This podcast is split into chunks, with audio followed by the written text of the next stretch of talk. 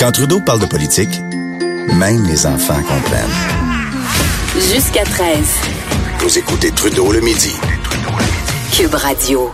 On parle de politique américaine avec euh, Luc La Liberté, notre expert en politique USA. Salut Luc. Bonjour Jonathan. Me ça fait longtemps qu'on s'est retrouvés dans le même studio. C'est vrai. On est réunis à Québec. C'est vrai. Et, et on se dit ça, mais pourtant on s'est parlé à chaque Ah, matin. tout à fait, mais euh, toujours, pendant, une euh, dizaine de jours. toujours à distance. Euh, Luc, je, je veux commencer en parlant de Donald Trump et euh, bon, c'est peut-être un peu le jour de la marmotte, mais quand même la mise en contexte, je la fais parce que je la trouve importante. Puis je sais qu'il y a des gens qui disent bah c'est ça, vous êtes tout le temps en train de fesser sur Donald Trump. Moi, ça fait longtemps, je dis, le président, il est l'artisan de son propre malheur parce qu'il voudrait qu'on parle de ses succès, des réussites économiques, etc., etc. Mais c'est lui qui souvent se met dans une position où on n'a pas le choix de parler de ses dérapes, de, de ses sorties un peu ridicules. Et honnêtement, chaque fois que je pense que je ne pourrai plus jamais être surpris par les offres de Donald Trump, il réussit à me surprendre et euh, son acharnement à démolir feu John McCain au cours des derniers jours, je trouve ça dégueulasse, c'est inexplicable, inexcusable. Et c'est lui qui fait que ce matin, je te parle, ben, il se réveille pas en disant qu'est-ce que Jonathan Trudeau va dire, on s'entend, le métier que de façon générale, les médias, par exemple, vont parler de ça plutôt que de parler d'autres choses. hein.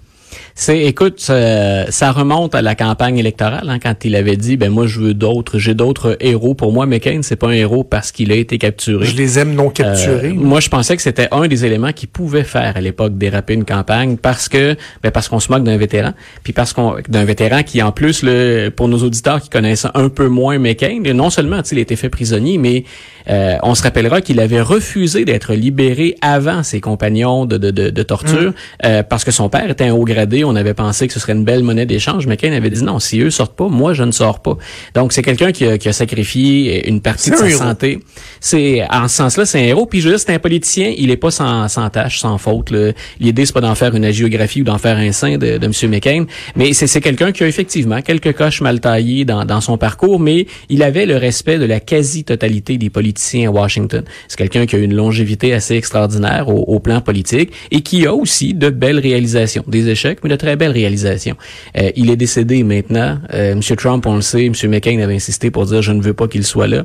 Euh, Jared Kushner et Ivanka Trump s'étaient quand même présentés à la cérémonie, ce qu'on avait trouvé de plus ou moins bon goût, mais qu'ils reviennent maintenant à la charge, alors que rien ou à peu près rien dans l'actualité ne pointe dans cette Ah direction-là. oui, et de façon répétée. hein. Il y a quelque chose d'un peu étrange, surtout que on, on peine à trouver une, une logique derrière cette attaque-là qui est tout à fait gratuite. Grosso modo, bien sûr, parce qu'on parle du dossier Mueller, il a dit, écoutez, M. McCain, là, il fait partie de ceux qui ont, cou- qui ont coulé ce qu'on appelait en anglais le, le Steele dossier. Donc, c'est le fameux dossier dans lequel on faisait état du fait que Donald Trump aurait peut-être séjourné dans une chambre en Russie avec des prostituées. Oui, oui, avec des drôles de, hein? des, drôles de, de, de pratiques, de jeux. Voilà, le Voilà. moment de la douche, semble-t-il, prenait une signification particulière.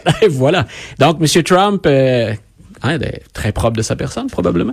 Donc, M. Trump qui, qui revient à la charge en disant, écoutez, c'est John McCain qui est derrière ça, puis moi, je ne l'ai jamais aimé. Euh, J'ai même autorisé ses funérailles comme il le souhaitait. et- mais ça fait trois jours qu'il n'en démarre pas. En fait, quatre. On est Mais rendu... pourquoi, pourquoi c'est revenu? Ben euh, voilà, on, on se demande, il y a peut-être quelque chose là-dedans qui est, euh, c'est pas vrai que vous allez me dompter, me mater, me faire entrer dans le rang. J'ai toujours été contre l'establishment et c'est pour ça que mes partisans me suivent, qui endossent mes politiques, qui m'appuient contre euh, contre vents et marées. Sinon, on voit pas euh, une distraction, mais une distraction de quoi? On parle quand même du rapport Mueller, ça s'en vient. Puis Trump d'ailleurs aujourd'hui qui a étonné plein de gens en disant, il l'avait dit hier, il l'a répété aujourd'hui, je veux que tout le monde puisse voir le rapport Mueller. Donc on se demandait ce que lui Ah. en ferait. Bien sûr, il remet ça maintenant entre les mains de son attorney general ou du procureur des États-Unis en disant, c'est M. Barr qui décidera finalement de ce qu'il en fait, mais moi je veux qu'on le regarde, qu'on ait accès à ça. Je n'ai rien à me reprocher. Donc s'il n'a rien à se reprocher, pourquoi revenir une fois de plus avec M. McCain qui serait à l'origine peut-être de certaines fuites? Donc c'était un peu louche et surtout ça nous entraîne toujours plus bas dans la politique américaine. Euh, ce sera quelque part la campagne 2020. euh, L'image est pas particulièrement chic, mais une course, une course au cochon graissé. Euh, faire campagne avec Donald Trump et en ressortir propre, ça va être un sacré C'est défi pour peu importe qui sera la personne déterminée là, ou choisie, retenue chez, chez les démocrates. Tu parlais de son procureur général. Il y a, Ouais. des, il y a des statistiques là, qui démontrent que justement l'administration Trump, lorsqu'elle se présente devant les tribunaux, euh, c'est pas une bonne, ils ont pas une bonne moyenne au bâton. Là. Écoute, les statistiques sont sorties et c'est impressionnant. J'ai suivi quelques dossiers de plus près parce que ça, au, au plan politique, ça, ça, dépassait les frontières américaines, mais les statistiques sont sorties. Donald Trump et son administration ont été en cours à de nombreuses de fois, à de nombreuses reprises, pardon, plusieurs fois. Euh, ils n'ont gagné en termes de procès. Leurs arguments n'ont été retenus que dans 6 de tous les procès. Ils ont perdu ailleurs sur toute la ligne. Et on pourrait se dire, bon, il y a peut-être un biais, mais il y a deux choses. Quand on analyse les, les, les motifs derrière pourquoi il a été battu, il y a, il y a deux grandes lignes qui ressortent clairement dans les échecs devant les différents tribunaux. On parle pas d'un ou deux juges, là, c'est les ramifications sont assez larges. Euh, dans un premier temps, quand on prépare les projets de loi, on se fout carrément de ce qui a été fait auparavant. Euh, Moi, je l'avais dit d'ailleurs, la première interdiction d'entrée pour des immigrants de pays euh, à majorité musulmans, j'avais dit son, son, son, premier projet de loi, on s'attendait à ce qu'il soit rejeté parce que ça avait été bâclé, puis carrément, ça contrevenait à ce que les Américains avaient eux-mêmes écrit. Donc, dans un premier temps, il y a, ben, après moi le déluge, mais avant moi, il y avait pas grand-chose. Donc, euh, je me fous du contexte dans lequel le président doit travailler. Et dans l'autre, et ça, c'est peut-être un peu étonnant parce que c'est comme si on souhaitait se faire battre ou être démoli. Euh, le, le, le, travail au plan juridique a pas été fait. Donc, il y a à la fois l'intention, quelque part, c'est on va à contre à contre-courant de tout ce qui a été fait. Puis de l'autre côté, on s'assure même pas de faire le travail de manière professionnelle. Ah, et, et, ça rassure les ça rassure quelque part les Américains qui se disent. Puis moi, je t'ai déjà expliqué que c'est une des choses qui me fascine de la période actuelle, c'est comment le système peut-il réagir et s'adapter à quelqu'un qui justement défie toutes les conventions? Est-ce que le système américain peut résister à ça? On voit maintenant que c'est possible au plan politique parce qu'il y a la Chambre des représentants où on retrouve des démocrates. Donc là, on a un jeu, on a un contrepoids des pouvoirs. Républicains et démocrates partagent chacune des chambres, mais les tribunaux font le travail. Donc, tu es en train de me dire que dans euh, l'imaginaire collectif, les gens peuvent peut-être se dire, ouais, ouais, il est, il est, il est bizarre, notre président, mais en même temps, euh, bon, tu sais, on n'a eu pas ça qui brasse les affaires, on en a après les médias. Puis savez-vous quoi? Quand il l'échappe, il y aura toujours des gens pour l'arrêter puis l'empêcher d'aller trop loin. Ben, les voilà, jusqu'à maintenant. Donc, c'est ce qui c'est ce qui tient le coup jusqu'à Moi, c'est ce qui me fascine depuis le départ. Je me disais, OK, puis je, je t'ai déjà dit, sur le fond, il y a des récriminations, des revendications de Donald Trump qui sont justifiées, mhm. que beaucoup d'Américains partagent. Puis j'ai envie de te dire, dans certains cas, que tous les Américains devraient partager. C'est dans la manière de faire, c'est mhm. dans le non-respect des, des adversaires, le non-respect des lois, des conventions et de la Constitution à certains moments. Donc, de voir qu'effectivement, si les Américains décident de lui offrir une opposition en votant plus démocrate pour la Chambre des représentants, et si les tribunaux sont effectivement euh, bien séparés hein, du, de l'influence de l'exécutif, M. Trump, on est en mesure de canaliser parfois ces dérapages. Il peut faire encore beaucoup de dommages. Le président a des pouvoirs qui lui reviennent de plein droit, qu'on ne remettra pas en question, mais en même temps, on voit que là, il y a un équilibre. Ça a été pensé comme ça à l'origine, puis ben, il semble que ça fonctionne pour l'instant, en tout cas, ça fonctionne toujours.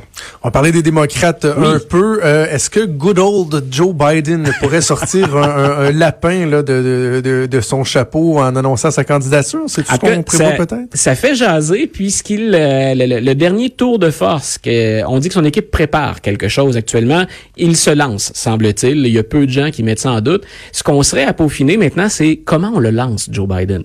on sait qu'il a la notoriété, mais comme plusieurs, certains se disent c'est une autre génération. Puis dans un parti démocrate qui met l'accent sur l'ouverture, sur la diversité, sur les minorités, sur les femmes, euh, choisir un homme blanc de 76 ans, on est un peu à côté de la coche, en très mauvais français. Donc, euh, M. Biden et son équipe soupèsent la possibilité d'annoncer sa candidature et celle tout de suite de sa colistière, parce que ce serait une femme. Et M. Biden dit, OK, vous m'attaquez finalement, ou vous pouvez me reprocher d'être un homme blanc de 76 ans. OK, je vais choisir une femme noire, une femme noire de 45 ans, euh, qui est une vedette montante du Parti démocrate. Donc, je vais chercher la jeunesse, je vais chercher une femme, je vais chercher la diversité culturelle. Donc, il aurait arrêté son choix, ou encore c'est un ballon d'essai en se disant, voyons ce qu'en pensent les gens, puis on ajustera le tir avant de, faire l'annonce officielle. Mais donc, il va choisir Stacey Abrams, qui s'est hmm. démarquée aux dernières élections de mi-mandat. On, est, on élisait en même temps des gouverneurs dans les États, et elle a chauffé le républicain en Georgie. Et ça, c'est drôlement étonnant. Pour les démocrates, c'est peut-être rassurant. Ça veut dire que dans le Sud, il y a des percées qui sont possibles, mais il est venu bien près euh, de tasser le républicain qui, euh, qui, qui, lui faisait la course. Et Madame Abrams, ben, elle est, euh, elle est agréable à entendre parler, elle est charismatique, c'est quelqu'un de très articulé, elle est très motivée. Donc, on dit même que c'est fait. Il y a eu au moins deux rencontres entre les conseillers de Biden et Madame Abrams.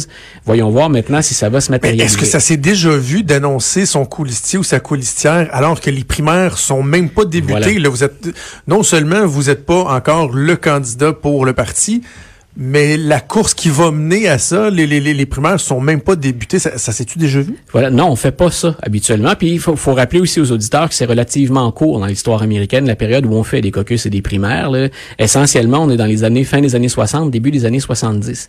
Mais habituellement, on laisse aller les caucus, les primaires, puis on regarde ce qu'on identifie comme faiblesse chez notre candidat ou notre candidate. Mais Pour essentiellement, essayer d'aller trouver ça, ben voilà, là dans ben, le Par exemple, Obama a tardé à l'annoncer, mais il l'avait fait quand même euh, assez tôt dans la campagne mais il a, il a donné le nom de Joe Biden en disant, vous me reprochez mon inexpérience, hmm. je vais chercher l'expérience de Joe Biden, surtout en politique étrangère. Euh, Madame Clinton avait tenté de faire la même chose aussi en allant chercher Tim Kaine. Donc, on, on va chercher des candidats pour compenser, puis on attend habituellement justement de voir comment on va affronter euh, les, les, les, adversaires pendant la campagne, puis ce qui va ressortir comme faiblesse ou encore comme zone géographique qu'on peine à couvrir. John Kerry, par exemple, avait eu des problèmes parce qu'on l'identifiait à une certaine élite de la côte est américaine. C'est pas pour rien qu'il était allé chercher John Edwards, qui était un homme blanc, mais du Sud, donc il venait de la Caroline. Alors, on, tente de compenser euh, comme ça. Mais on fait pas ça aussitôt. Et dans la réflexion que doit mener l'équipe de Joe Biden, on s'attend à se faire reprocher un choix un peu prématuré, parce qu'on dit, ben, on n'a même pas commencé les débats, puis ils vont au moins être 14 autres mm. à, à mener campagne contre Joe Biden, puis on va sûrement poser la question à M. Biden, quel est le message que vous envoyez aux 14 autres s'il n'y a pas quelqu'un là-dedans qui est suffisamment intéressant pour être votre euh, ben, vice-présidente ou votre vice-président? C'est que dans les faits, la nomination du coalition ou souvent va servir à aller chercher ce qui te manque là, pour te faire élire, dire bon ben là sa gang va nous suivre parce que il va se rallier à moi et comme ça on, on, crée notre voie de passage pour pour être élu. Donc ça, il viendrait s'éliminer cette possibilité là de, de, de s'unir avec un autre candidat. Là. Voilà, donc on, on va on va voir comment. C'est-à-dire que le choix d'après moi il est il est très intéressant, il est bon, mais c'est à quel point il arrive tôt et ça montre que Biden est bien conscient que quand même même s'il a une certaine notoriété, en fait une grande notoriété, même si les Américains tant qu'il n'est pas candidat disent qu'ils l'aiment bien, qu'ils le respectent parce qu'habituellement, les chiffres baissent. Quand vous devenez l'adversaire mm. pour les républicains, on a tendance à moins vous aimer un petit peu. Madame Clinton a vécu ça euh, avant M. Biden. Mais ça montre à quel point il est conscient de ce qu'on pourrait lui reprocher ou des angles d'attaque de ses adversaires. Donc, est-ce que c'est trop tôt? Euh, je trouvais ça drôlement intéressant quand la nouvelle est sortie. Et le choix de Mme Abrams, il pourrait très bien se justifier. Mm. Est-ce qu'il est crédible? Parce que tu dis, bon, il y a sa notoriété euh, qui, qui, est bien établie. Écoute, il était vice-président pendant huit ans, il était déjà connu. Mais est-ce qu'il est, euh, crédible comme un candidat euh, à la présidence? Parce que, tu sais, moi, j'ai en tête, le, probablement que tu avais déjà vu ça dans, dans le temps qu'Obama a quitté les Joe Biden memes, là. qui m'ont fait me rouler à terre fait, tellement. C'était vraiment ça. Écoute, c'est des donc pour le, pour le bénéfice des gens, là, taper Joe Biden meme sur Twitter entre autres, c'est des images de temps où on voit euh, Biden avec Obama, puis là il y a des petites bulles pour faire dire quelque chose à Biden, puis c'est toujours il passe un peu pour un clown, un peu, un peu idiot. Là, Biden a l'air d'un gamin malicieux. Là. Il a l'air de oh, l'enfant qui voulait faire des mauvais coups quand Trump était pour. Écoute, c'était très très très drôle. Mais il y, a donc cette image là qui est quand même assez présente autour de lui. Est-ce qu'il pourrait être pris au sérieux lorsque viendrait le temps là, de débattre des questions importantes de fond, etc.? Le, le, le bagage de, de, de, Joe Biden, ça va être à double tranchant. C'est-à-dire que il a une expérience de négociation, de dossiers très, très pointus. Il a des compétences et des connaissances en politique qui sont très vastes. Mais dans cette historique-là, il n'est pas parfait non plus. Euh, par exemple, on parlait, le, juge Thomas, qui est à la Cour, euh, la Cour suprême, a défrayé la manchette ces jours-ci. Euh, ben, quand on a fait la nomination du juge Thomas, il était par une femme accusée d'agression sexuelle.